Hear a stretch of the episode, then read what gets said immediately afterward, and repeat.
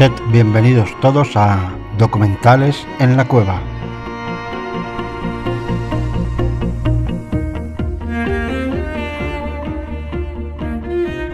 Lugar en el ciberespacio donde se emiten los documentales sin cortes, sin deformaciones, sin añadir ni quitar absolutamente nada. Íntegros, tales como los quiso su autor.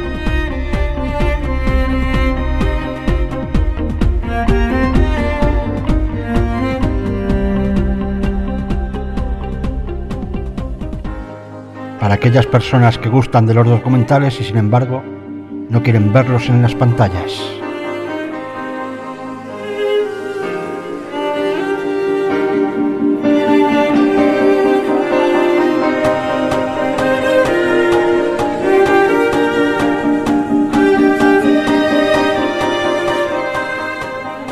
Hoy con el coronel Pedro Baños, ese programa llamado La Mesa del Coronel, y más concretamente el capítulo 1, ¿Nos espían?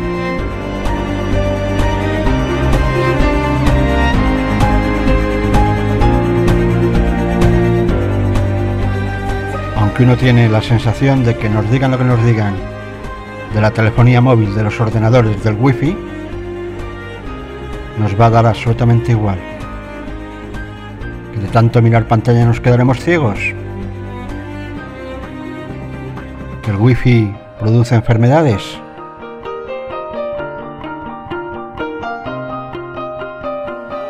Que de tanto girar el cuello nos van a doler los cervicales.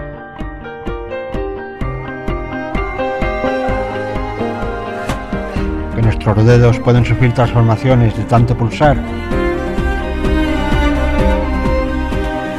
Y que nos espían.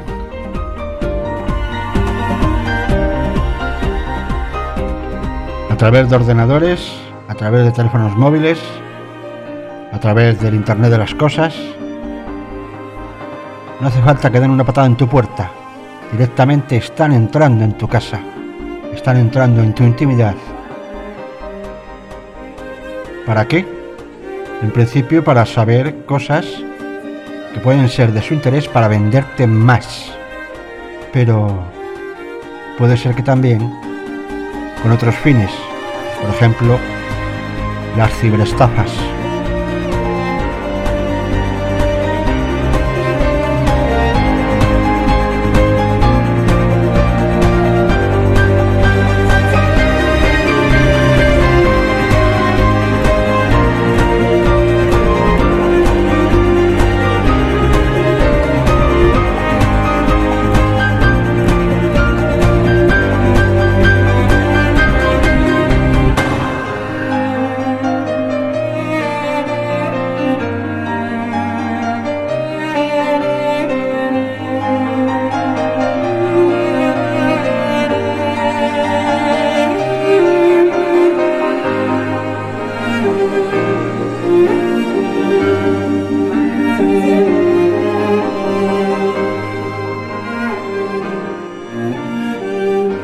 Disfrutemos unos segundos más de este magnífico tema Titanium antes de comenzar. Documentales en la cueva. Hoy con la mesa del coronel. ¿Nos espían?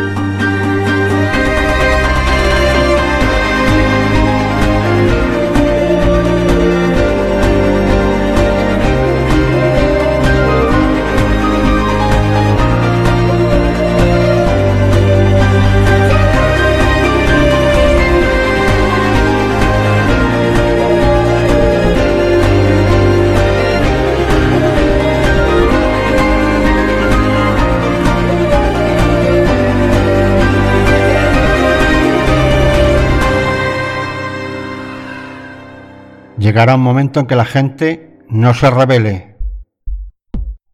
No levantarán los ojos de la pantalla el tiempo suficiente como para darse cuenta de lo que está sucediendo. George Orwell, 1984.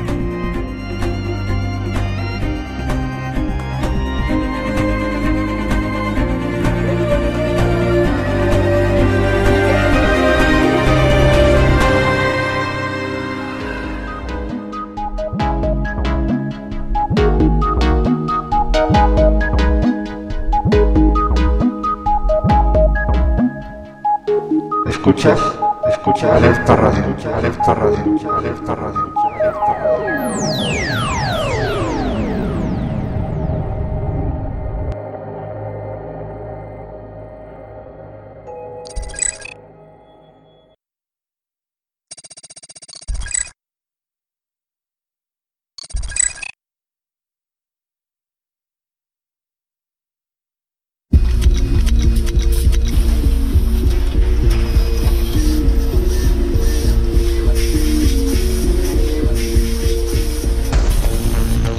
90% de los españoles utiliza móviles inteligentes. Cada uno de estos teléfonos es el eslabón de una gigantesca cadena que nos ata de pies y manos.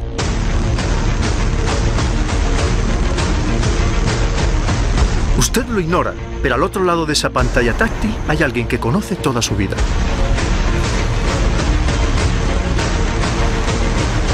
En algún lugar, un equipo de personas o una inteligencia artificial puede estar analizando sus datos,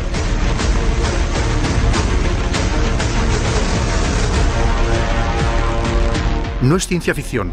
Ya ha sucedido y sucede todos los días. Saben quién es, dónde está, qué compra, con quién habla o a qué colegio asisten sus hijos. Nos han convertido en productos. Hoy, más que nunca, todo lo que diga o haga podrá ser utilizado en su contra. Buenas noches, soy Pedro Baños, coronel del Ejército de Tierra. He dedicado la mayor parte de mis 30 años de servicio a la seguridad, la inteligencia, la estrategia y la geopolítica. Actualmente ocupo mi tiempo en investigar, analizar y divulgar sobre temas de máxima importancia y plena actualidad que afectan a nuestras vidas diarias.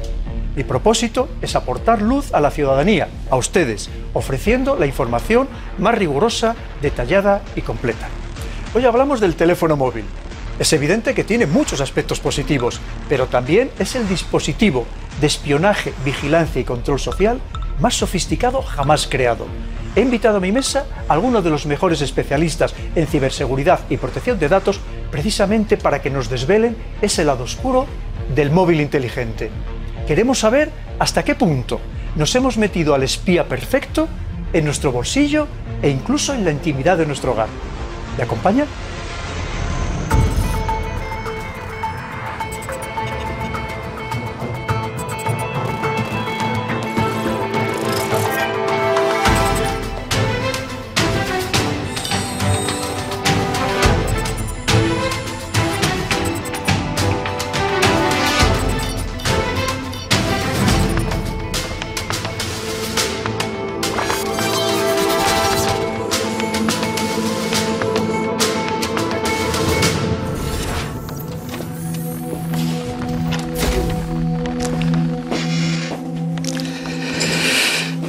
Noches, os doy la bienvenida a la mesa del coronel.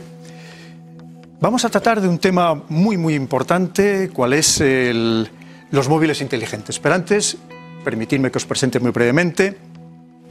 Andrea García Rodríguez, analista Geotech, que quiere decir analista de geopolítica de la tecnología. Qué interesante. José Manuel Ábalos, experto en ciberseguridad e inteligencia. Y Marta Peirano, periodista y autora del libro El enemigo conoce el sistema. Casi nada. Como os decía, vamos a hablar esta noche del, del teléfono móvil inteligente, que sin duda tiene muchas ventajas, pero también se ha convertido este aparato en un instrumento de espionaje, vigilancia y control social como nunca habíamos conocido. Sabéis que permanentemente hay noticias a este respecto en todos los medios de comunicación y algunas de ellas que han aparecido recientemente yo creo que nos han llamado poderosamente la atención y me gustaría que las comentáramos entre todos. La primera, que China va a obligar a los turistas que pretendan visitar ciertas partes de su país a instalarles una aplicación espía para conocer el gobierno chino, con quién se van a relacionar, dónde van a estar, las conversaciones telefónicas, los mensajes que manden. Esto es terrible, ¿verdad? Bueno, cuando intentamos entrar en Estados Unidos ya nos rellenamos un formulario, ¿no? Usted va a tentar en... es la máxima expresión al mundo tecnológico. O sea, ahora, es un folleto, pues ahora tenemos una aplicación que, que, si usted no se le instala, pues no le dejo entrar. Fíjate que además hablamos de China, pero países que presumen de democracia avanzada, como es el caso de Nueva Zelanda, para pasar su frontera, ahora te exigen desbloquear el teléfono donde tienes toda tu vida para penetrar en él y si te niegas te imponen una multa ni más ni menos que de 5.000 dólares. Mm, Hombre, es que al fin y al cabo tu teléfono es el mejor espejo de ti mismo que tenemos, ¿no? Entonces, en cualquier formulario uno puede decir, bueno, pues venga, va, sí, o venga, va, no.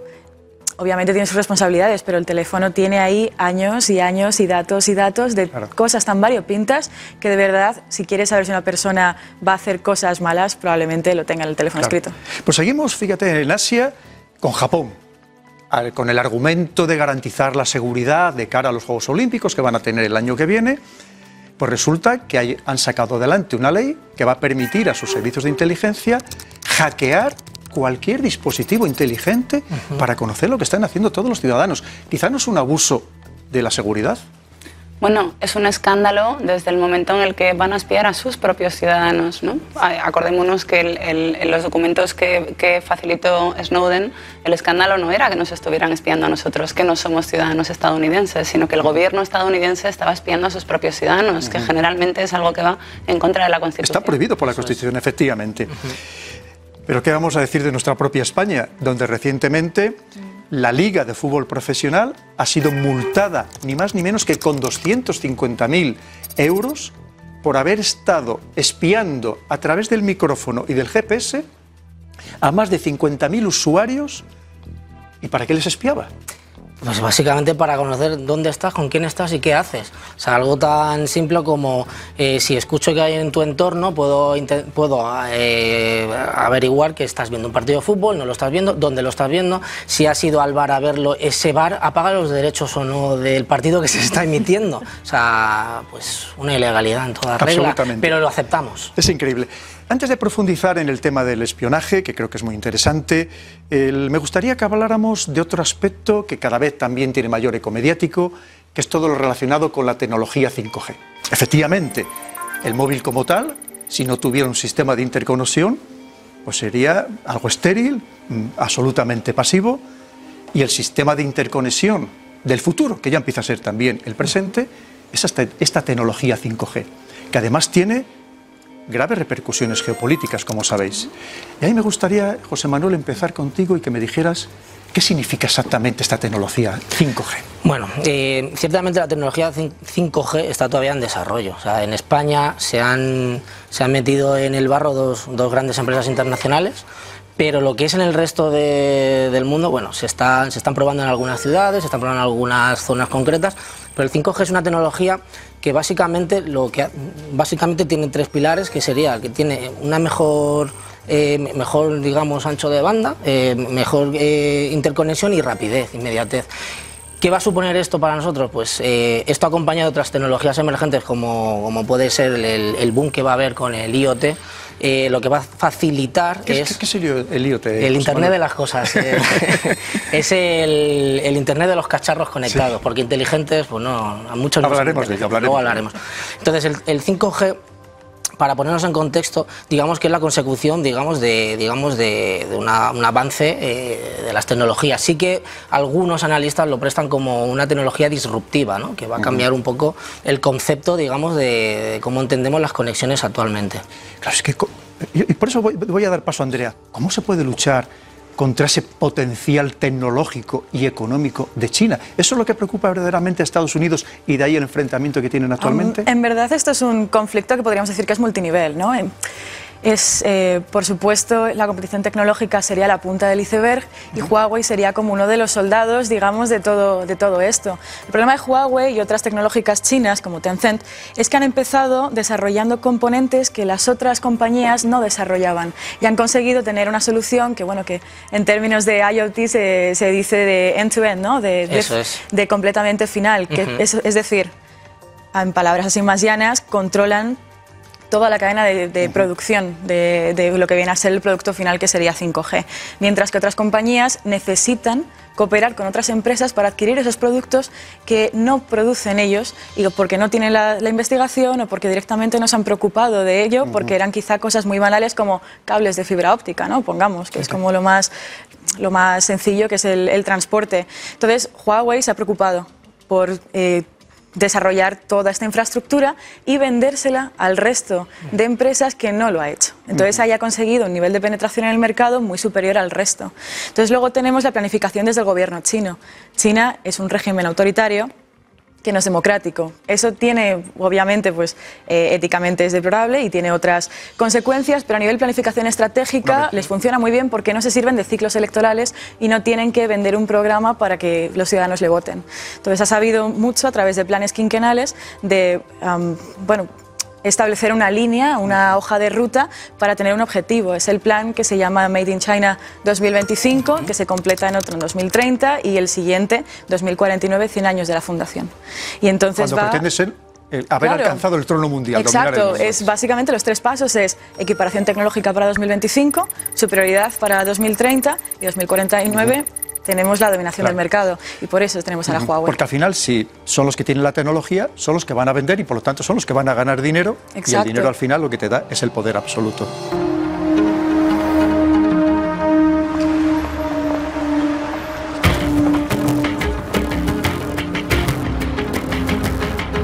La guerra por el dominio del 5G ha provocado una intensa batalla geopolítica entre los gobiernos y las empresas de Estados Unidos y China. El gigante asiático pretende extender e implementar su propia tecnología por países de todo el mundo. La administración Trump acusó a China de espionaje y robo de la propiedad intelectual, provocando un grave conflicto diplomático. A pesar del deterioro en las relaciones de ambos países, Estados Unidos no ha podido encontrar pruebas del supuesto espionaje. Los analistas en geopolítica comparan el conflicto del 5G con el ambiente de tensión que se vivió en la Guerra Fría. Según la prestigiosa revista Forbes, el desarrollo del 5G determinará el liderazgo geopolítico en las próximas décadas.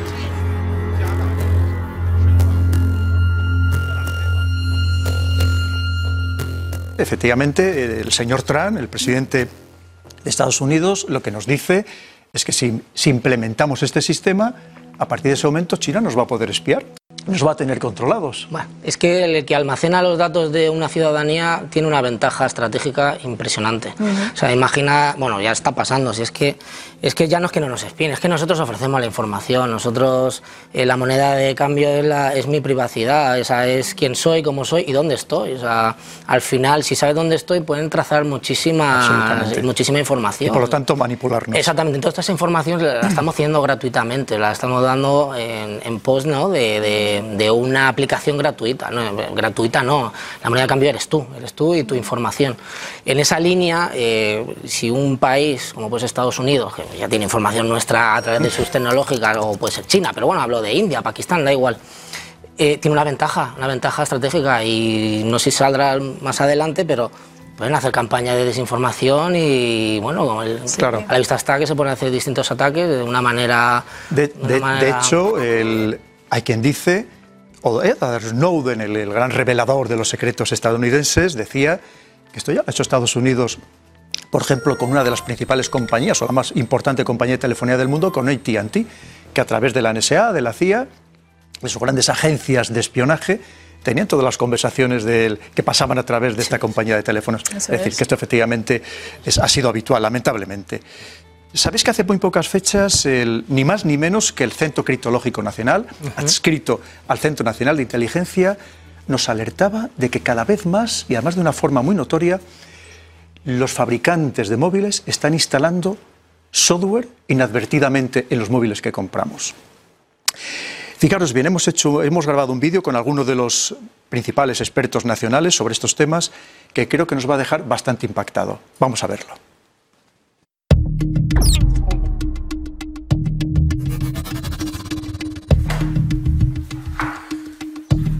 Imagine que usted adquiere un móvil inteligente. Abre el envoltorio, lo enciende y conecta el terminal a Internet. Sin saberlo, puede que ya haya iniciado un proceso de espionaje. Un estudio liderado por dos académicos españoles sobre más de 1.700 dispositivos con sistema Android de 214 fabricantes ha llegado a conclusiones alarmantes. Muchos de estos terminales disponen de software preinstalado que envía información sobre el usuario, aunque éste no haya dado permiso para hacerlo. Vamos a imaginarnos que nosotros adquirimos un teléfono móvil en cualquier tienda. Adquirimos el teléfono móvil, lo eh, sacamos del embalaje y lo encendemos. En ese momento ya estamos empezando a enviar información. Ese tipo de información, evidentemente, es de mucho tipo. Información técnica, que en este caso no es interesante, pero otro tipo de información de experiencia de usuario y de comportamiento de usuario. El tema de las aplicaciones preinstaladas, la diferencia que tiene es que ya vienen preinstaladas. ¿Qué quiere decir? Que están ya dentro cuando, cuando enciendo el móvil por primera vez. Además, uno no firma ningún tipo de consentimiento de cesión de datos, conversaciones de voz, eh, direcciones de email que las que estamos escribiendo, qué descargas estamos haciendo en, en, internet o incluso qué páginas web, que suele ser lo más común, qué páginas web visitamos. Todo esto sin firmar ningún papel y todo esto sin que nadie nos advierta sobre, este, sobre este, esta cesión de datos que estamos haciendo a un proveedor que ni siquiera conocemos.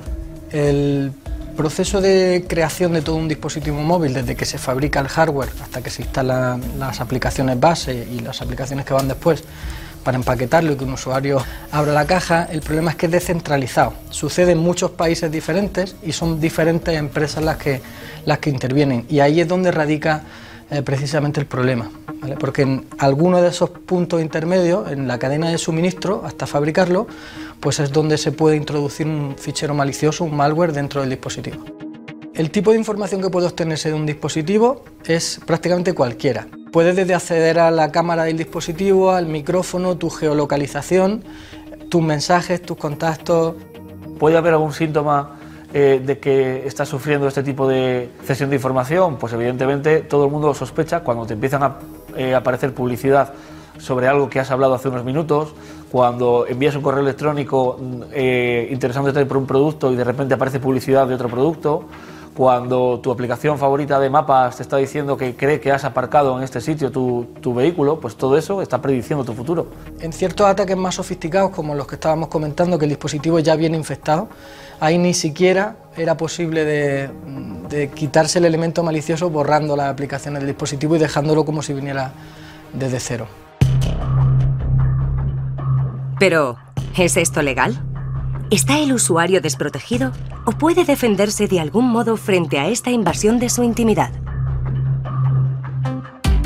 Actualmente, la, la, legislación que tenemos para protegernos en caso de una mala utilización de nuestros datos personales o de información que afecta a nuestra intimidad eh, es el Reglamento de Protección de Datos Europeo. La situación legal es clara, la ley lo exige así.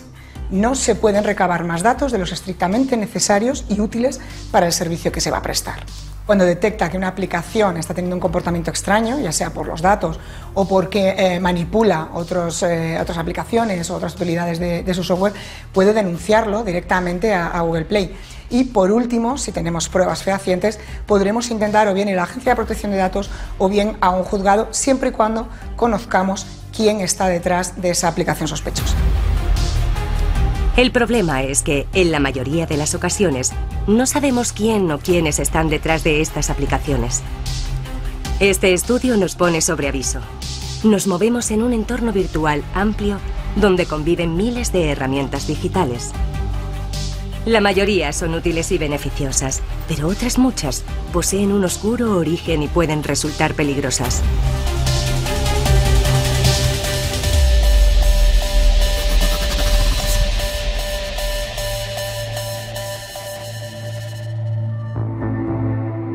Inquietante, cuando menos. Eh, antes de presentar a nuestra siguiente invitada, me gustaría comentaros que contactamos también con Google como empresa creadora del sistema operativo Android, que lleva instalado la buena parte o la mayoría de los móviles, pero declinaron participar en, en nuestro reportaje. Pero aún así nos proporcionaron una interesante información, la cual les agradezco y me gustaría compartir con vosotros de una manera muy resumida. Fijaros bien, ingenieros estadounidenses de Google realizaron un estudio sobre aplicaciones preinstaladas y no pudieron diferenciar el software preinstalado en fábrica del que se hubiera podido instalar en un momento posterior. Ahora os voy a dar un dato que es verdaderamente llamativo. Google escanea diariamente más de 50.000 millones de aplicaciones en más de 2.000 millones de dispositivos en busca de aplicaciones potencialmente dañinas, es decir, de este software no deseado. Google ofrece recompensas a aquellas investigaciones que identifiquen brechas de seguridad, incluso en la propia Google. De hecho, hace muy pocos días apareció la noticia de que habían detectado esa brecha de seguridad en más de 25 millones de móviles en todo el mundo. Quiere decir que sucede todos los días. Ahora sí, damos la bienvenida a Selva Orejón, a la mesa del coronel. Selva eh, trabaja en algo que nos interesa y nos afecta a todos nosotros, en la protección de la identidad digital. Selva, bienvenida. Muchas gracias. Y, y te hago la primera pregunta, Selva. ¿Qué es el software preinstalado? Bueno, el software preinstalado, ya lo veníais comentando, pero es eh, toda aquella eh, información que viene dentro de tu teléfono sin que tú seas eh, exactamente consciente de cuáles son las aplicaciones que ya están, que no tienes tampoco posibilidad de eliminarlo a no ser que estés ruteando el teléfono. Ujú. Lo cual quiere decir que también en el fondo estarías teniendo una serie de riesgos si estuvieses eliminando el software que ya está preinstalado, porque parte de él es útil para tu día a día y otra parte pues es útil más bien para la corporación, más que para ti Vamos, mismo. que nos esclavizan completamente, ¿verdad? Desde Casi no nos vista, queda más sí. remedio que utilizar ese software preinstalado. Sí. ¿Y, y qué pretenden con ello, José Manuel? Y volvemos ahora al punto de origen, almacenar información. Estamos, eh, eh, un montón de, de servidores están almacenando información, ese, esa- ese big data y al futuro al que vamos con técnicas de deep learning, bueno, de machine learning dentro del deep learning, con toda esa información lo que vamos a conseguir es que al final, como se vende la moto, es que seamos más eficientes y más eficaces en cuanto a nos ofrezcan servicios y tecnologías problema que, que- que necesitan información, o sea, estos sistemas, eh, ahora el- el- dentro de Deep Learning el que más está en boga es el de redes neuronales, en el, que cual, en el cual necesitas información y esa información que se la va a dar, se la estamos dando nosotros.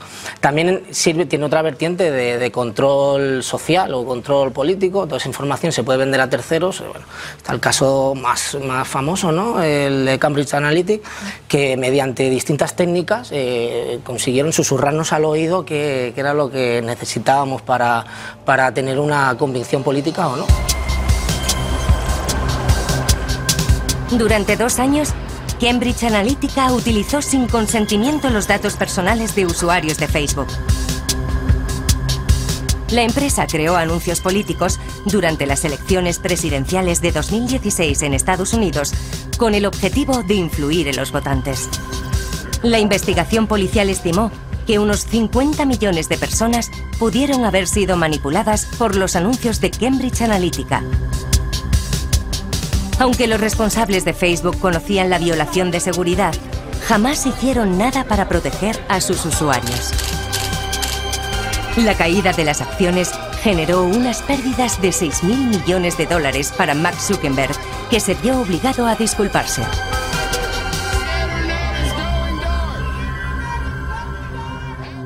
Selva, pero claro, la cosa es el cómo lo activamos. ¿Cómo activamos? No nos damos cuenta, simplemente al activar el móvil en general ya lo estamos instalando inadvertidamente, o quizá a veces sí que lo percibimos, pero efectivamente, como ha dicho José Manuel, nos hemos vuelto tan cómodos, tan conformistas, que parece que no nos preocupa la seguridad.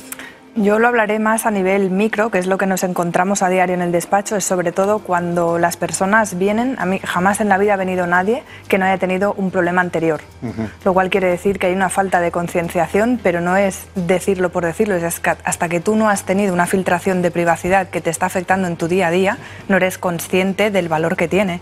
Entonces, si eso lo escalamos y lo llevamos a nivel macro, pues eh, ¿qué es lo que se puede hacer? No únicamente en el, ámbito, en el ámbito político, que por supuesto es muy importante, pero la demoscopia no es de ahora, lleva toda la vida, con lo cual ahora lo único que se están utilizando son otros medios.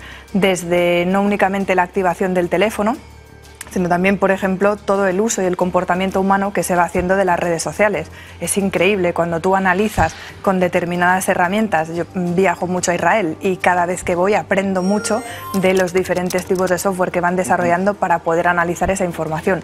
Eh, claro, cuando tú sacas estadísticas, no únicamente cuantitativas, sino también cualitativas, te das cuenta de la cantidad de información que estamos volcando, eh, con quién te estás relacionando, desde el punto de vista socioeconómico, cuáles son los gustos que puedes tener, el tipo de, de como diría, mm, personalidad que puedes tener, sobre todo en el caso de Cambridge Analytica y en otras de las aplicaciones que tú luego puedes acabar sacando patrones de comportamiento de esa persona. ¿Para qué lo vayas a utilizar? Pues depende si el ámbito es público o el ámbito es privado. O, o incluso si es eh, privado, pues también si es con intenciones delincuenciales o criminales o si no. Es que se llega a decir, Selva, que incluso con todos esos datos que aportamos, los datos, los metadatos e incluso los no datos, que también es información, que hoy en día se puede saber casi con un 90% de acierto a quién vamos a multar en las próximas elecciones, aunque nosotros no lo sepamos. Y tanto. Y que incluso se puede saber hasta nuestro estado de salud. Eso puede ser verdad. Sí. De hecho, el otro día comentaba con un compañero que hay algunas compañías aseguradoras que están premiando a aquellas personas que se descargan aplicaciones para, eh, bueno, pues digamos que para poder gestionar mejor sus pólizas.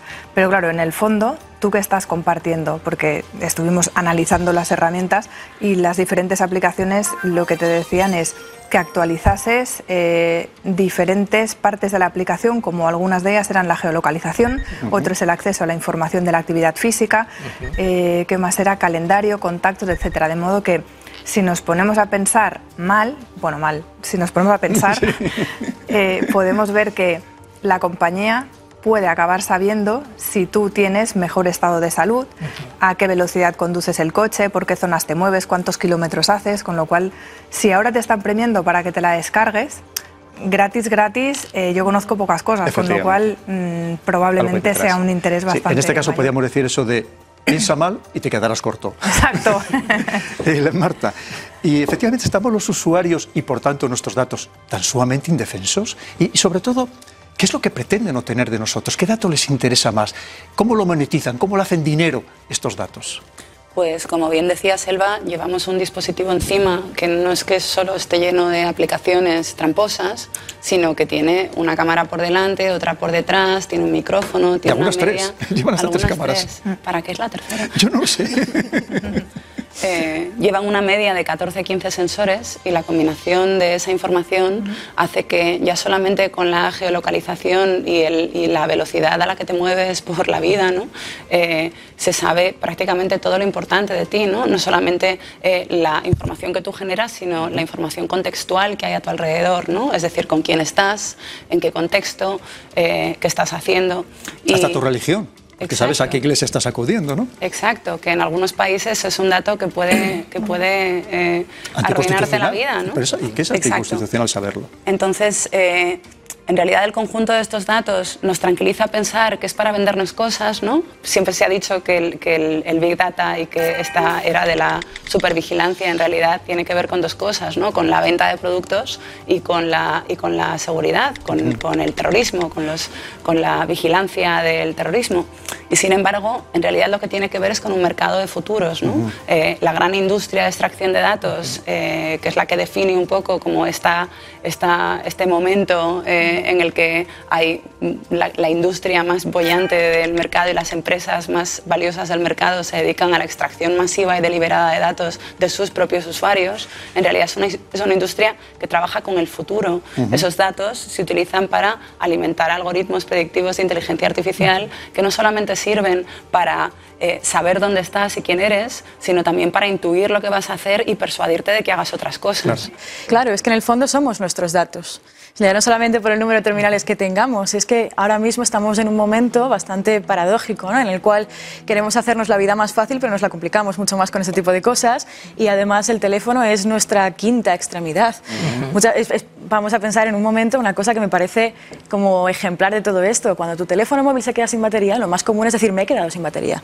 Porque hasta cierto punto tú sientes como que hay una parte de ti que ya no funciona, porque necesitas conectarlo a la red Necesitas tener el móvil en la mano. Lo, lo que pasa en los colegios, en institutos ahora mismo, esa falta de atención por, la, por el- la necesidad de tener el teléfono. Es como quien deja de fumar y lo que primero que te dice es, oye, que no es que sienta la necesidad de, no, no- no siento la necesidad de fumar, lo que veo es que me- me entra la paranoia porque no sé dónde está la cajetilla de tabaco. Me entra la paranoia si no sé dónde tengo el teléfono. Y no solamente gente joven, esto cada vez eh, afecta a más capas de, de- de- de la población, ¿no?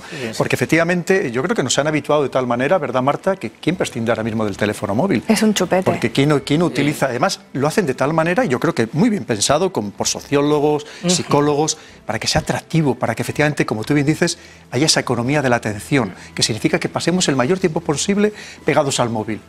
Efectivamente, me encanta esto que has dicho de que es un Que chupete. Os he traído Es una foto exactamente- ¿eh? de un ilustrador un colombiano, soy muy fan, pero Muy es bueno. que es, Muy es ilustrativo, un, es, muy que es un chupete de Totalmente adultos ilustrativo, y de niños. claro. Un chupete que en inglés se dice pacificador, ¿no? Lo cual es, es Sí. interesante.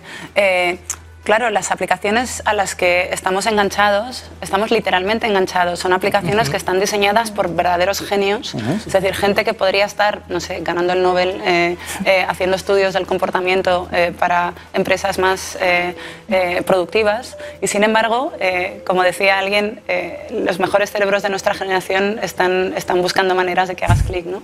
Y entonces las grandes empresas tecnológicas tienen equipos de 150 personas que incluyen especialistas en el comportamiento humano, psicólogos, psiquiatras, eh, los mejores de su campo, eh, las- los mejores pagados, es decir, es gente ex- extremadamente motivada eh, viviendo eh, a lo grande gracias a eh, estar resolviendo problemas muy pequeños y muy complejos que hacen que pasemos el más tiempo posible pegados a la, a la pantalla. Claro. Y no, no, Es una droga, en realidad es una droga, ¿no? es completamente una droga, porque ellos lo que buscan son loops de dopamina, ¿no? que, que, eh, tu cerebro Sí. inter- Los interpreta, exacto, interpreta como eh, algo que algo que es bueno para ti, ¿no? algo que tiene eh, contenido nutricional, aunque sea intelectual. Y estos loops de, de dopamina, eh, en realidad, son técnicas que han copiado de lo que hasta ahora era el diseño más adictivo que conocíamos, que eran las máquinas tragaperras. Fíjate. Condicionamiento Entonces, clásico, el perro de Pavlov, claro. Pero, pero- Exacto. pero muy evolucionado. ¿no? Sí, es lo mismo. Muy No tan evolucionado. de hecho es sorprendente lo literal que son algunas de las traducciones eh, casi físicas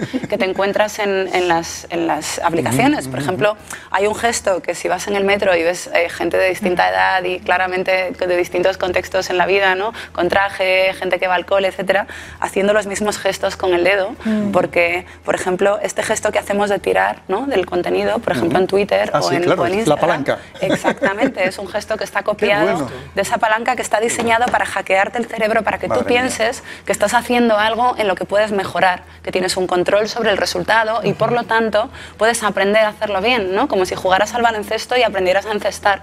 Y sin embargo, eh, todo está diseñado para que tú, eh, pues eso, tengas esta sensación de control sobre el juego, ¿no? Como si es un bombo que rueda como eran antes las máquinas tragaperras y es mentira. Las autoridades sanitarias ya manejan una denominación para referirse a la creciente adicción que provocan los dispositivos móviles. Nomofobia, acrónimo en inglés del miedo a no disponer de un teléfono móvil. Se han abierto clínicas especializadas en la desintoxicación digital para adictos a la tecnología. Se sabe que el estrés, derivado de un uso excesivo del teléfono móvil, puede originar patologías físicas y psicológicas. Un millón de adolescentes españoles están en riesgo de convertirse en adictos. Claro, si yéndome a, a tu plano geopolítico, que eres una gran experta, todo esto también significa que si estamos tan sumamente dominados por el móvil, quien controle estos datos, quien controle la tecnología del móvil, en cierto modo está controlando el mundo. ¿Es parte también de esa pelea entre Estados Unidos y China por quién nos va a controlar? Porque hasta ahora básicamente había sido Estados Unidos con sus grandes empresas, Amazon, Google, Facebook, con tantísimo poder, que tienen tantísimo poder, que de hecho trabajan para el Pentágono, trabajan para la NSA, para la Agencia de Seguridad Nacional. ¿Es parte de ese enfrentamiento geopolítico? Hombre, yo creo que cuando piensas en términos de, de seguridad, tienes que pensar no en lo que está pasando ahora, sino en lo que puede pasar eh, dentro de unos años. Y estamos viendo que, por ejemplo, la tecnología 5G, una de las cosas que estaba diciendo él, era que va a permitir más cosas conectadas. Estamos hablando de coches que se conducen solos, ciudades inteligentes, semáforos que saben cuándo ponerse en verde, en rojo, ahora que también se está empezando a hacer este con, sistema, con sistemas de inteligencia artificial. Entonces, el, el problema está en las zonas y en las áreas de influencia.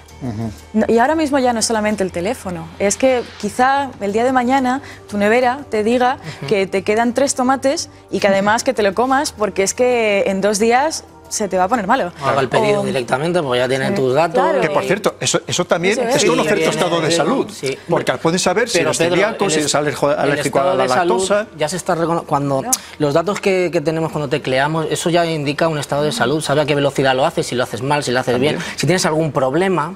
Voy Hasta a el estado anímico, este ¿verdad? Claro, se pueden adelantar, se pueden adelantar en ese sentido. de Pero esto es un problema oye, que en realidad va mucho más allá, porque ya no solo que puedan conocer tu estado de salud y ponerte un precio determinado, por ejemplo, si Seguro. tienes la mala suerte de vivir en un país donde no hay eh, eh, eh, sanidad universal, ¿no?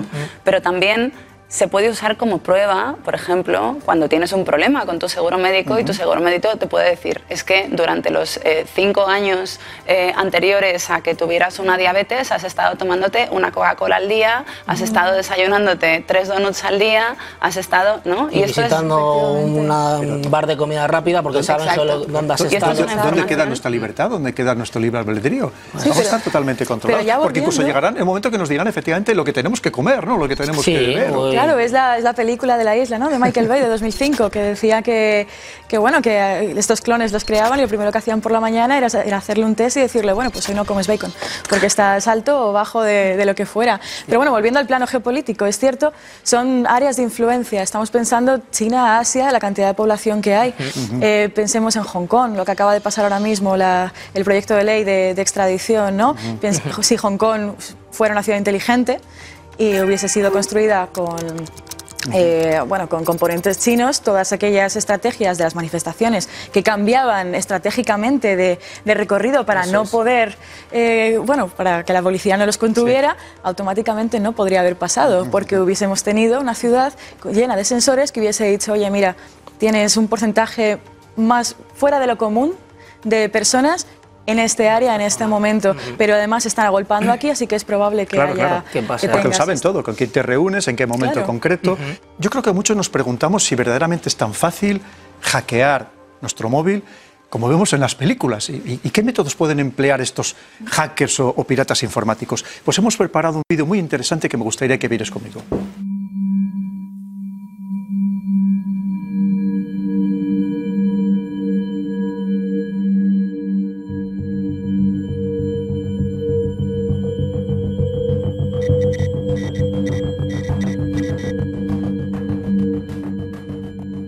Soy experto en seguridad de la información, trabajo para empresas tanto públicas como privadas, eh, también con agencias de detectives y realizo diferentes trabajos tanto en el área de prevención como en el área de investigación, análisis forense y pruebas de penetración o pentesting. El móvil es un dispositivo que es útil, pero que tenemos que saber utilizar. Hay que tener cierto conocimiento de qué es lo que te puede pasar o qué es lo que estás compartiendo y cómo, cómo lo estás compartiendo. El punto más débil, la falla más grande, es el usuario. El usuario del dispositivo móvil o bien no lo tiene actualizado o bien ha instalado aplicaciones que no necesita, acepta todas las condiciones sin leer qué condiciones acepta, con lo que en realidad el, usuario está dejando la puerta abierta de su teléfono móvil. No es eh, fácil acceder a esa información de todos los dispositivos, pero gobiernos, eh, compañías de teléfono sí que lo tienen. Si te interviene un gobierno estás perdido.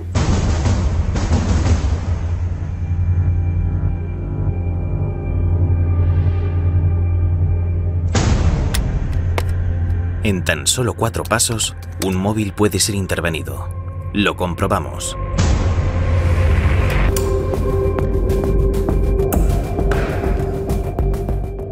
Primero de todo, vamos a utilizar un software que se llama Metasploit.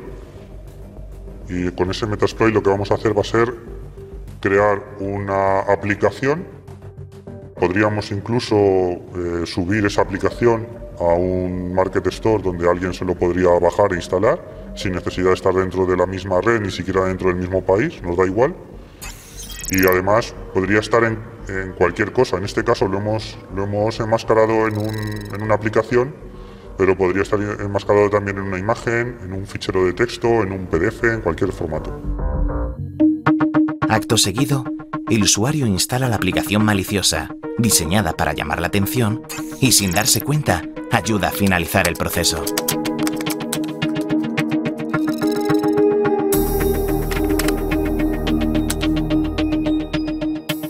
Una vez que tenemos acceso al teléfono, ya podríamos consultar desde el propio ordenador los, los contactos, los mensajes, podríamos instalar algo que nos capture las teclas, que nos posicione, que nos informe cada vez que lo use, que nos active la cámara o cualquier otra cosa que queramos hacer.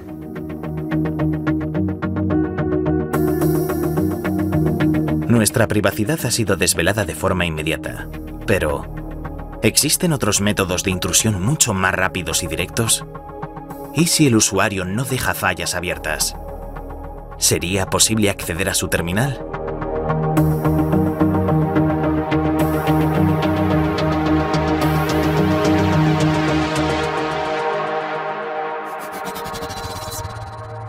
Desde luego, después de este testimonio, creo que todos nos deberíamos tomar mucho más en serio eh, la seguridad del teléfono móvil.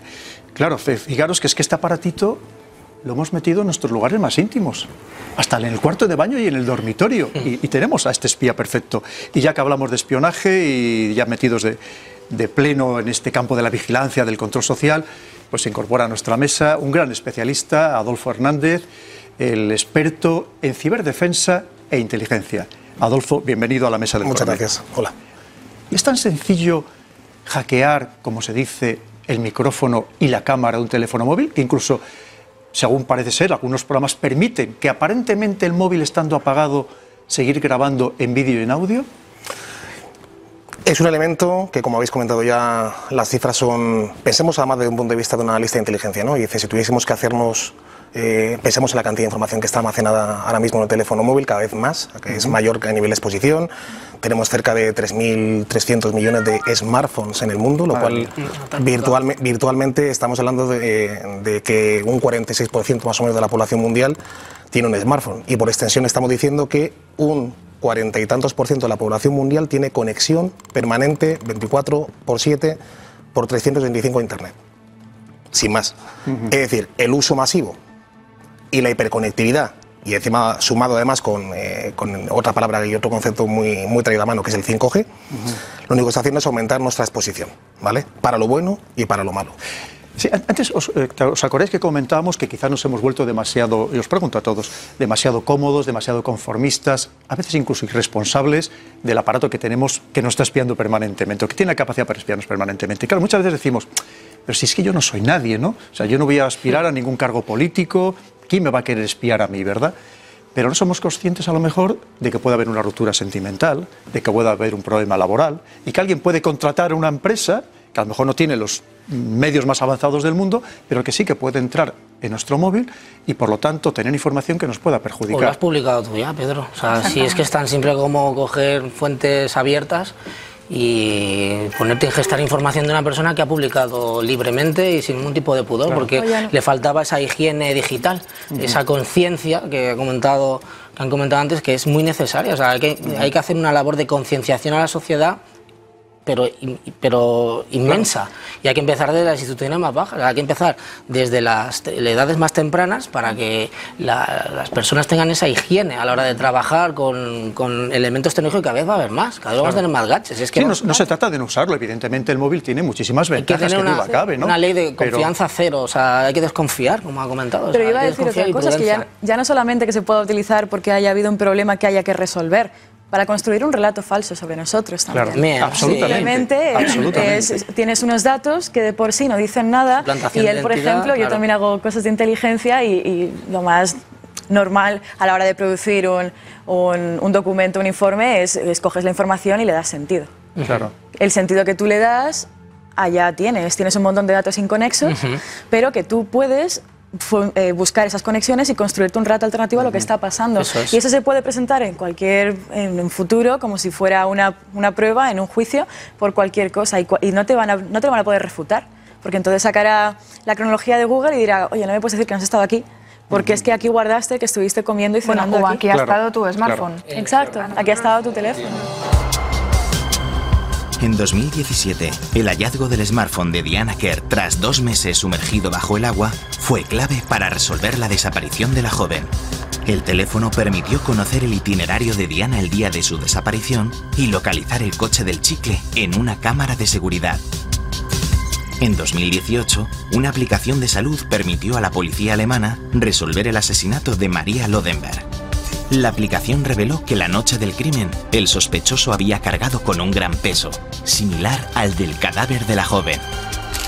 En 2015, Britney Gargol apareció estrangulada con un cinturón en una ciudad de Alaska. La policía reconoció el cinturón en un selfie de la víctima con su mejor amiga, que resultó ser la asesina. Bueno, lo de los selfies eh, daría para mucho, ¿verdad? Muy bien. Es parte de un poco lo que comentaba antes Marta, de, de esa dopamina que nos dan estos aparatos, que, que queremos sentirnos felices en todo momento y que por lo tanto nos hacemos un selfie para colgarlo en Instagram o en cualquier otro sitio y que nos vayan dando likes, ¿verdad? Porque eso como que alimenta nuestro ego, nos hace sentir mejor.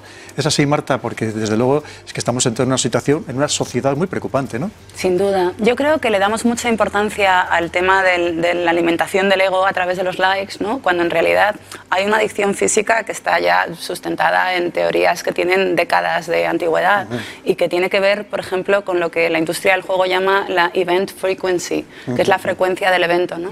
Por eso es mucho más adictivo el Twitter ¿no? que un periódico. ¿Por qué? Pues porque los acontecimientos eh, te sorprenden cada muy poco tiempo. ¿no? Las máquinas tragaperras actuales ahora, por ejemplo, son máquinas en las que estás jugando a cinco juegos a la vez, porque aunque estás perdiendo dinero en cuatro, eh, siempre hay uno que te está dando el ding dong ding que a ti te, que tu cerebro identifica como algo que te está pasando que es bueno. Y entonces también es interesante ver cómo esta dinámica, ¿no? que está diseñada para generarnos adicción, eh, está transformando nuestra cultura, es decir, nuestra manera de eh, obtener información, de consumirla, de procesarla, de compartirla.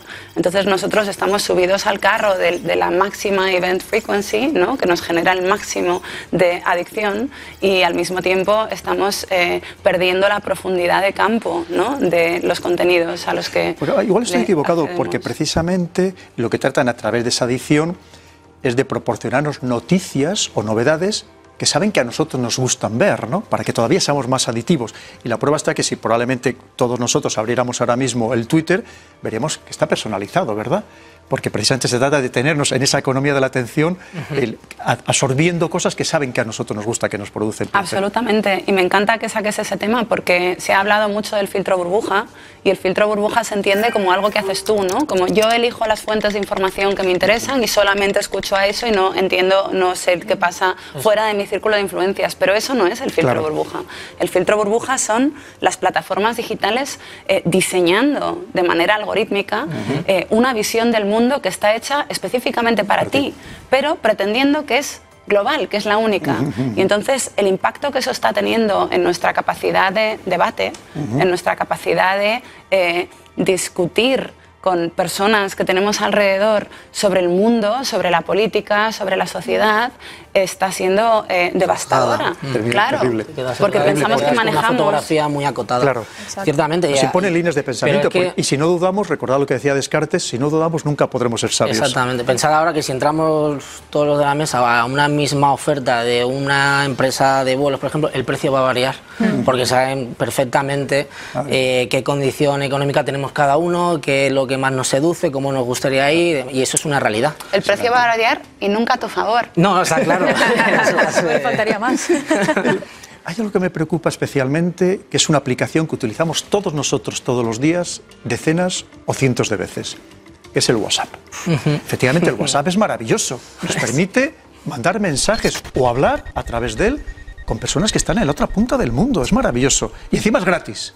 Bueno. Pero claro, mm, dicen que ahora mismo con el sistema de cifrado, pregunta a todos por supuesto, con el sistema de cifrado de 256 bits es indescifrable esa conversación o ese mensaje que estamos mandando, pero parece ser que no es exactamente así, que hay algunos programas que sí que permiten descifrar esas conversaciones y además todo lo que hemos mandado que está en nuestro móvil o todo lo que le llega al receptor, precisamente a través de, de ese hackeo de los móviles, es perfectamente captable e incluso los mensajes de voz que cada vez mandamos más, estos que grabamos, esos no están cifrados, por lo que parece, ni siquiera las fotos o los vídeos que enviamos. Y web Una vez WhatsApp. más, somos tan cómodos que nos hemos Y descuidado WhatsApp, en la seguridad del WhatsApp. Yo, yo- yo también, discúlpame, el- ¿realmente estamos, es tan relevante la- el, el cifrado en los sistemas de mensajería que usamos en los teléfonos móviles? Eh, os quiero decir, Es que al final... lo eh, mm, nosotros tenemos la labor de informar y la labor de concienciar, con el objetivo de que cada cual tome la decisión que deba tomar. Ese es el objetivo. Sí, sí, Aquí no podemos imponer cierto, en un sentido o en otro, ¿no? Sabemos que estos sistemas de comunicaciones, en, la gran mayoría de las circunstancias, ofrecen una mayor garantía que las comunicaciones tradicionales. Punto uno. Esta digitalización, en este caso, en algunas ocasiones, aporta más de lo que teníamos antes, en cuanto a secreto de la comunicación y, y cifrado de la información. ¿Infalible? No. ¿A disposición de unos cuantos? Sí. ¿Con dinero puedes romperlo? También. ¿Estamos mejor que en otras circunstancias? Desde luego, ¿vale? La pregunta que queríamos hacernos con todo esto no solamente son los detalles técnicos de la longitud de clave de cifrado, si hay cifrado cuántico, qué pasará cuando venga el advenimiento de lo cuántico, cuando venga mañana y demás, ¿no? Es que nosotros como usuarios, cuando nos han demostrado y se ha hecho público que se espía de forma sistemática, eh, como en otros ámbitos también, ¿no? Las comunicaciones móviles, ¿eso cambiaría como consumidores y como usuario nuestra intención? Es decir, cuando tuvimos nuestro momento Snowden, ¿de acuerdo? Y se hicieron públicos, podríamos creerlo o no creer esa información, ¿no? Eh, los programas de espionaje masivo, etcétera. Hemos dejado, hemos dejado de usar WhatsApp, hemos dejado de usar Facebook. ¿Ha cambiado nuestra intención como usuario? Eso sí, nos hemos golpeado con la mano abierta en el pecho, invocando nuestras cartas constitucionales, el derecho al honor y a la privacidad, que están básicamente recogidos como un derecho fundamental. ¿Ha cambiado algo nuestra actitud? Porque esto va de comportamiento, esto va de postura defensiva. ¿De qué vale? Tenemos una responsabilidad compartida en todo esto. De acuerdo, de hecho habéis nombrado antes, se ha presentado recientemente la Estrategia Nacional De de Ciberseguridad, sí. que siempre tiene un corolario que es responsabilidad compartida, obligación de todos, en fin, siempre eh, evoca la unión, ¿no? ¿Y dónde está nuestra, nuestro deber eh, como usuario? Es decir, Es que nos hemos vuelto muy cómodos. ¿Y para qué nos vamos a preocupar por la seguridad? Y acuérdate que Es una de mis frases es siempre, no pensemos por lo que somos hoy, pensemos por lo que podemos ser o nos puede pasar el día de mañana. es. Y es en lo que no estamos advertidos. Perdonad que interrumpa, pero no estoy en absoluto de acuerdo con vosotros. Es más, Adolfo, no Eso estoy de acuerdo es contigo. estupendo. Porque esto ya nos ha pasado antes. Nos ha pasado con dos cosas muy importantes, por lo menos, que es el tabaco. ¿Desde cuándo sabemos que el tabaco da cáncer? Claro. ¿Dejamos de fumar cuando supimos que el tabaco daba cáncer? No, pues porque eh, una amenaza abstracta nunca puede a un hábito que en realidad es una adicción. Lo hemos visto a otra escala con el cambio climático. ¿Hace cuánto sabemos que el planeta se está, estamos destruyendo el planeta a gran velocidad? ¿Hemos cambiado nuestro consumo energético, nuestra contaminación, etcétera, etcétera? No. ¿Cuándo pasan esas cosas? ¿Cuándo dejamos de fumar? Cuando se prohíbe fumar en las Cuando oficinas. se regula. Cuando se regula, Ahí exacto. vamos, sí. ¿Cuándo eh, dejaremos, cuándo empezaremos a tomar medidas contra el cambio climático? Probablemente nunca, porque las tienen que tomar eh, no nosotros individualmente, es decir, nosotros reciclando, perdonad que os diga, no hacemos nada, Mm. es decir, no somos nosotros el problema, ¿no? Ni siquiera en conjunto.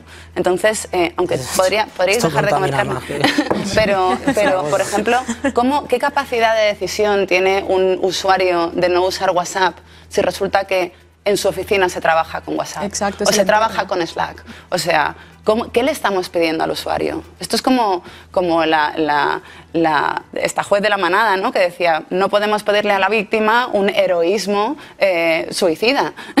¿Qué le estamos pidiendo al usuario? ¿Le estamos pidiendo que se quede sin trabajo? ¿Le estamos pidiendo que se quede fuera de las dinámicas de su oficina? ¿Le estamos pidiendo al estudiante que se quede fuera de las dinámicas de la universidad? Se en un ¿Le estamos social. pidiendo al activista que se quede fuera de las dinámicas? Claro. Es decir, es imposible renunciar a estas aplicaciones. Lo que se tiene que hacer es, eh, o sea, el problema no es la tecnología. El, problema es la lógica de la extracción de datos. Es decir, podríamos tener estas aplicaciones sin esa lógica. A lo mejor costarían dinero, ¿no? Como costaban antes las cosas. Esto hay que empezar a pensarlo otra vez. Claro. Que hay que financiar esas eh, aplicaciones de una manera que no sean nuestros datos. Pero a mí me molesta porque parece que hay que renunciar al móvil. No, el móvil está bien. Internet no está roto. el problema es que Internet está dominado por una industria de eh, extracción de datos eh, que, que lo contamina todo, ¿no? Una regulación- una regulación ética. Sí, al final, pero las propias empresas ya... Ay, perdón, perdón. Bueno. sí. Bueno, os comento un poco que las empresas, ya están, las grandes telcos de España ya están trabajando un poco en, en retornar esos datos al usuario. Eh, se cree fervientemente que aquellas empresas que retornen de una forma, digamos, ya no tanto económica, estamos hablando de devolverlo en, pues no lo sé, en algún tipo de, de- de- de crédito para, pues para ir al cine, pues para el teatro, para que te den Bitcoin, bueno, lo que sea. Entonces se está trabajando en devolverte, digamos, de una forma económica, bueno, cuantitativa, Palpable. palpable, toda esa información que tú estás dando. Y también eh, trabajando en la transparencia de qué están haciendo con tus datos, una vez que ya accedes. Entonces se cree, o la vertiente es que aquellas empresas que trabajen en este sentido serán las que perdurarán. Se cree, es una, una visión, bueno, un poco Pero idealizada. trampa es esa, Pero- eso es trampa, eso es pero aceptar la lógica al de final- extracción de datos. Claro, es que al final el, el vector de entrada, de ataque, de somos las personas, o sea, somos, somos nosotros al final. Al final- mientras tanto hemos hablado del, del presente, pero me gustaría que habláramos un poco del futuro, que en realidad es prácticamente el presente, al ritmo vertiginoso con el que avanza la tecnología. Hemos preparado unas imágenes que os van a resultar muy curiosas y que nos las presenta ni más ni menos que mi imprescindible y genial ayudante de campo, Pablo Fuente.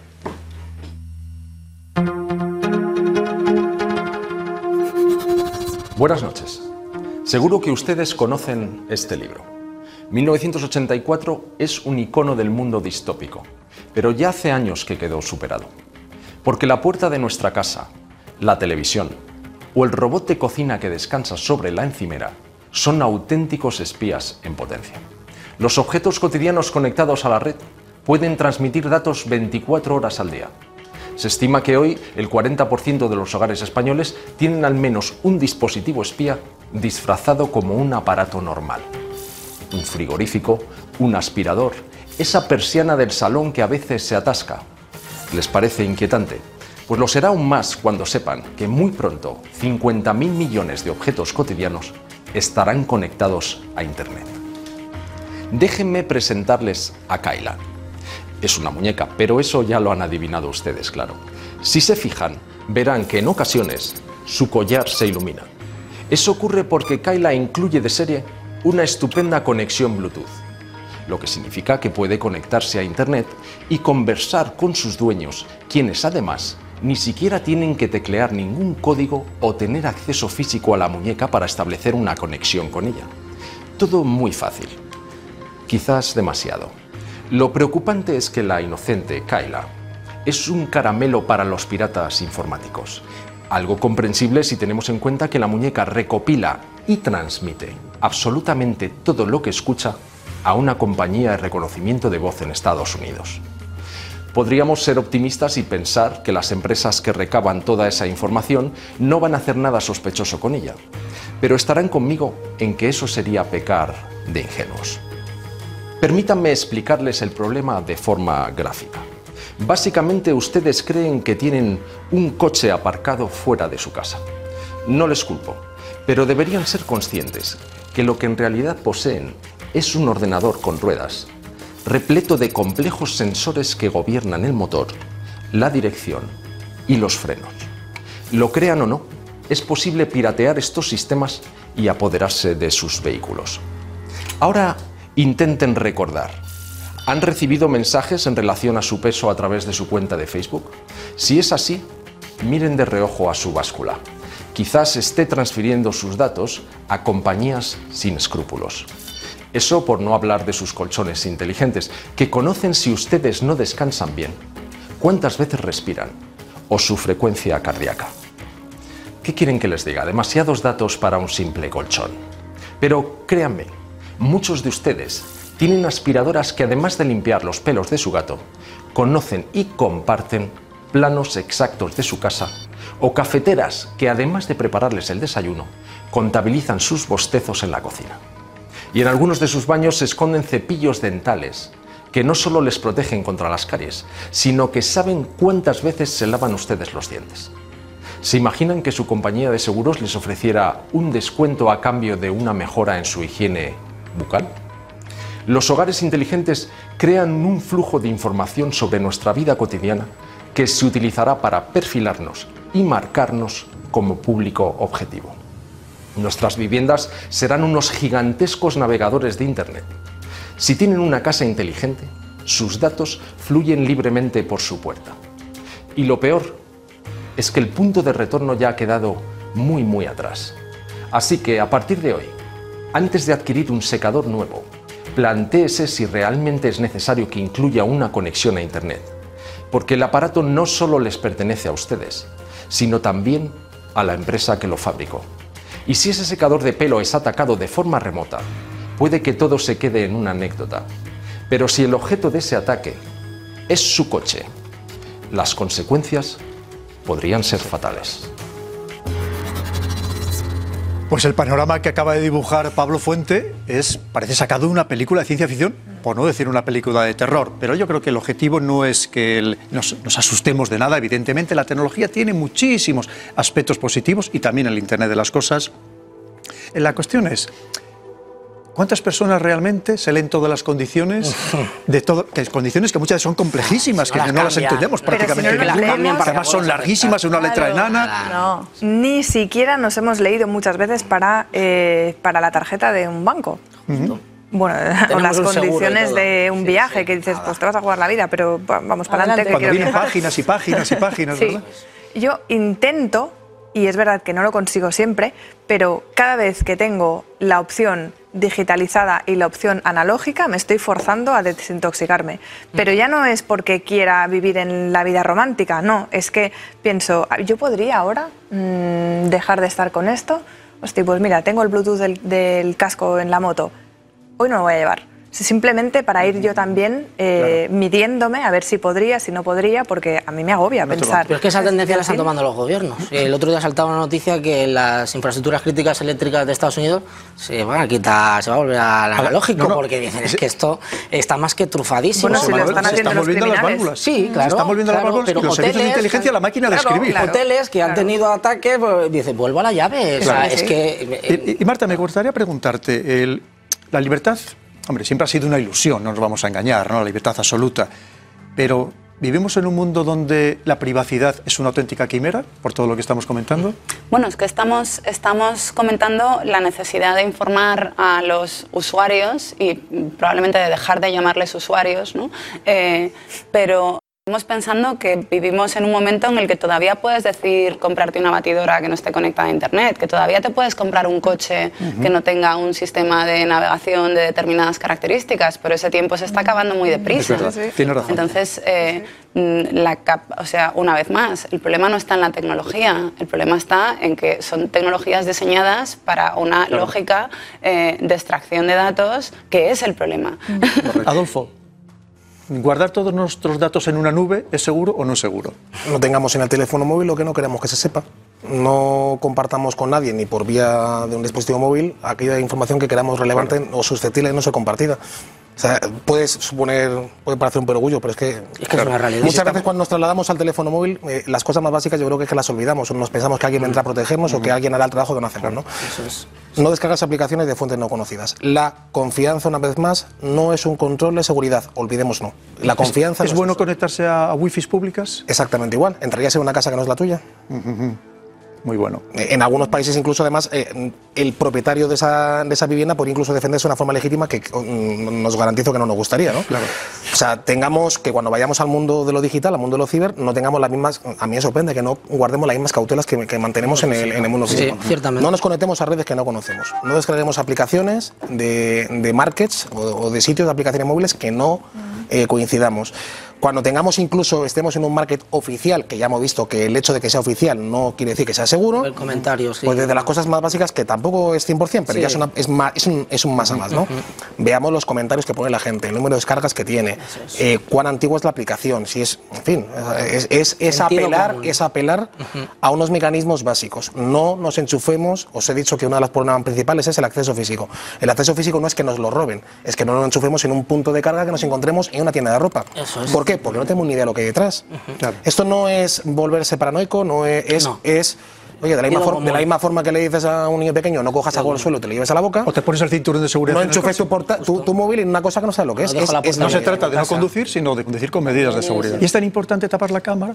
Hombre, yo eh, es que mm, yo es que soy paranoica, pero no, no puedo estar sin las cámaras tapadas. Tengo una que me tapa la trasera, tengo esta que tapa y evidentemente no me vais a ver en la vida sin un filtro de privacidad físico. ¿Por qué no? Para ¿Por que qué no no? miren. Claro. Porque a mí me sale de forma innata mirar qué es lo que tienen los demás, pues entiendo que a los demás también les puede pasar. Bueno, Pero para, para terminar me gustaría, por favor, que nos diéramos todos un mensaje de esperanza, un mensaje positivo. El, el móvil es una maravilla, sin lugar a dudas, no cabe duda. Pero me gustaría que lo, que lo dieras. Podemos empezar por ti mismo, Marta, que nos dieras un, un mensaje positivo con respecto al móvil y a la tecnología. Bueno, yo como ya he dicho que soy muy fan de la tecnología, tengo cero alma de ludita, eh, mi mensaje de esperanza es que eh, esta industria de extracción de datos no existía hace 20 años y es posible que dentro de 10 tampoco exista. Esa es mi, ese es mi optimismo. Que que no lo hayan implantado directamente un chip en la cabeza, ¿no? José Manuel. Bueno, eh, eh, volviendo a una, a una frase típica que se dice en el mundo de la ciberseguridad, o sea, el petróleo de nuestro siglo van a ser los datos, ¿no? Pues ser consciente de que ese petróleo alguien lo está explotando y se está enriqueciendo. Eh, qué mejor manera que seamos conscientes de proteger esos datos que tenemos, nuestros datos, y que la tecnología ha venido para quedarse, que es una realidad.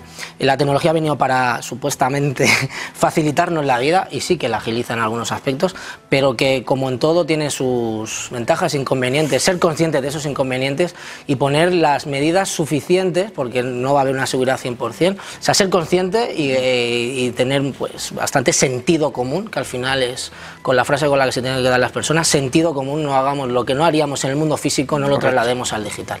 Adolfo. Cuestión de tiempo.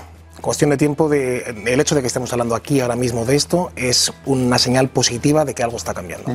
No solo la tecnología, sino también la, la persona detrás de la tecnología. Son inmensos los beneficios, eh, la forma que tenemos de relacionarlos, de acceso a la información, etcétera. Sigo pensando que de lejos siguen siendo más los beneficios que los, que los riesgos. Eh, sigo pensando que muchos de esos riesgos, además, más allá de, de lo que pueden hacer los gobiernos, también tienen un, un vector importante de cambio que somos nosotros mismos. Que yo creo que la conciencia que tenemos nosotros mismos está cambiando, que entre todos lo vamos a conseguir. Y con nuestro rol como consumidor, con nuestro rol como usuario y con nuestro rol como ciudadano, en el cual podemos también forzar a- o sugerir a, a los gobiernos a que tomen determinadas medidas, vamos a llegar a un punto de equilibrio, creo yo, espero, a corto plazo, a medio, para no ser demasiado, demasiado pecar de positivista, vamos a llegar a un, punto, a un punto de equilibrio en el cual creo que nos va a sentir mucho más cómodos todos. Muy bien. Selva. Pues el mío es más para los investigadores, que es mi ámbito, que al final eh, el factor humano va a seguir estando siempre independientemente de la tecnología, con lo cual eh, creo para mí es bueno porque va a seguir habiendo fallos freudianos, o sea, error humano, y que al final, lo que decía Marta, el ego de las personas muchas veces es lo que nos va a ayudar a nosotros a que podamos pasar por encima de la tecnología. O sea, que nos vamos a seguir beneficiando del ego de algunas personas, de la falta de privacidad y que por lo tanto es bueno que siga estando la tecnología porque nos va a seguir ayudando a los que nos dedicamos a investigar. Andrea. Pues yo para acabar, eh, mi mensaje positivo respecto a la tecnología es que la tecnología ha venido para hacernos la vida fácil, pero nosotros no se lo tenemos que poner tan fácil. Entonces, estos foros y este tipo de conversaciones que están empezando a, a llenar espacios públicos están haciendo que seamos mucho más conscientes de lo que tenemos. Y eso yo lo veo como un mensaje muy optimista, porque al fin y al cabo la economía es satisfacer necesidades que genera el mercado. Y si somos conscientes de que no necesitamos tener un micro en, en, pues yo qué sé, en la... En, Robot en el robot de cocina o en el secador de pelo, habrá algún momento en el cual dejarán de fabricarlos. Muy bien.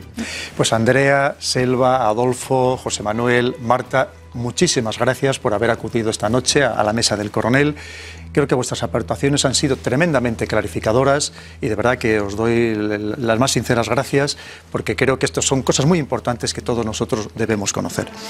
Y por supuesto, gracias a todos ustedes porque en cierto modo también nos han estado espiando y con atención desde el otro lado de la pantalla. A pesar de todo lo que hemos comentado esta noche, todavía están a tiempo de no perder el control de sus propias vidas.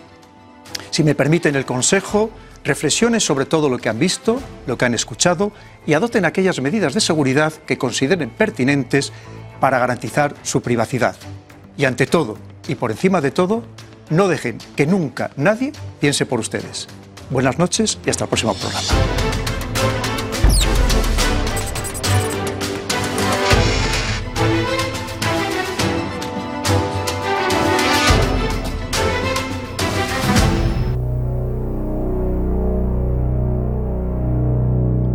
Pequeño consejo, si se me permite. Si eres como yo que te gusta escuchar este u otros podcasts en la cama hasta quedarte profundamente dormido, pues mira, te lo descargas, te pones los cascos, colocas el móvil en modo avión y a disfrutar hasta dormir. Y por si las moscas, yo desconectaría la luz de todas las estancias que no fueran necesarias. Así tu router no se sobrecalienta, porque ¿para qué quieres el router por la noche? Así tu router no se calienta, evitas las perturbaciones electromagnéticas que no deben de ser nada buenas para dormir, e igual descansamos mejor. Y estamos un poquito más seguros de que no somos espiados. Te pongo un ejemplo. Tengo un televisor de marca blanca que todas las noches a las 3 de la madrugada, sin tener ninguna programación, se pone en marcha 5 minutos. Lo sé porque se enciende el LED. Y todas las noches. Pues mira, casi que mejor desenchufarlo por las noches. Tenemos una próxima cita muy pronto, aquí, en Documentales en la Cueva. No me faltes.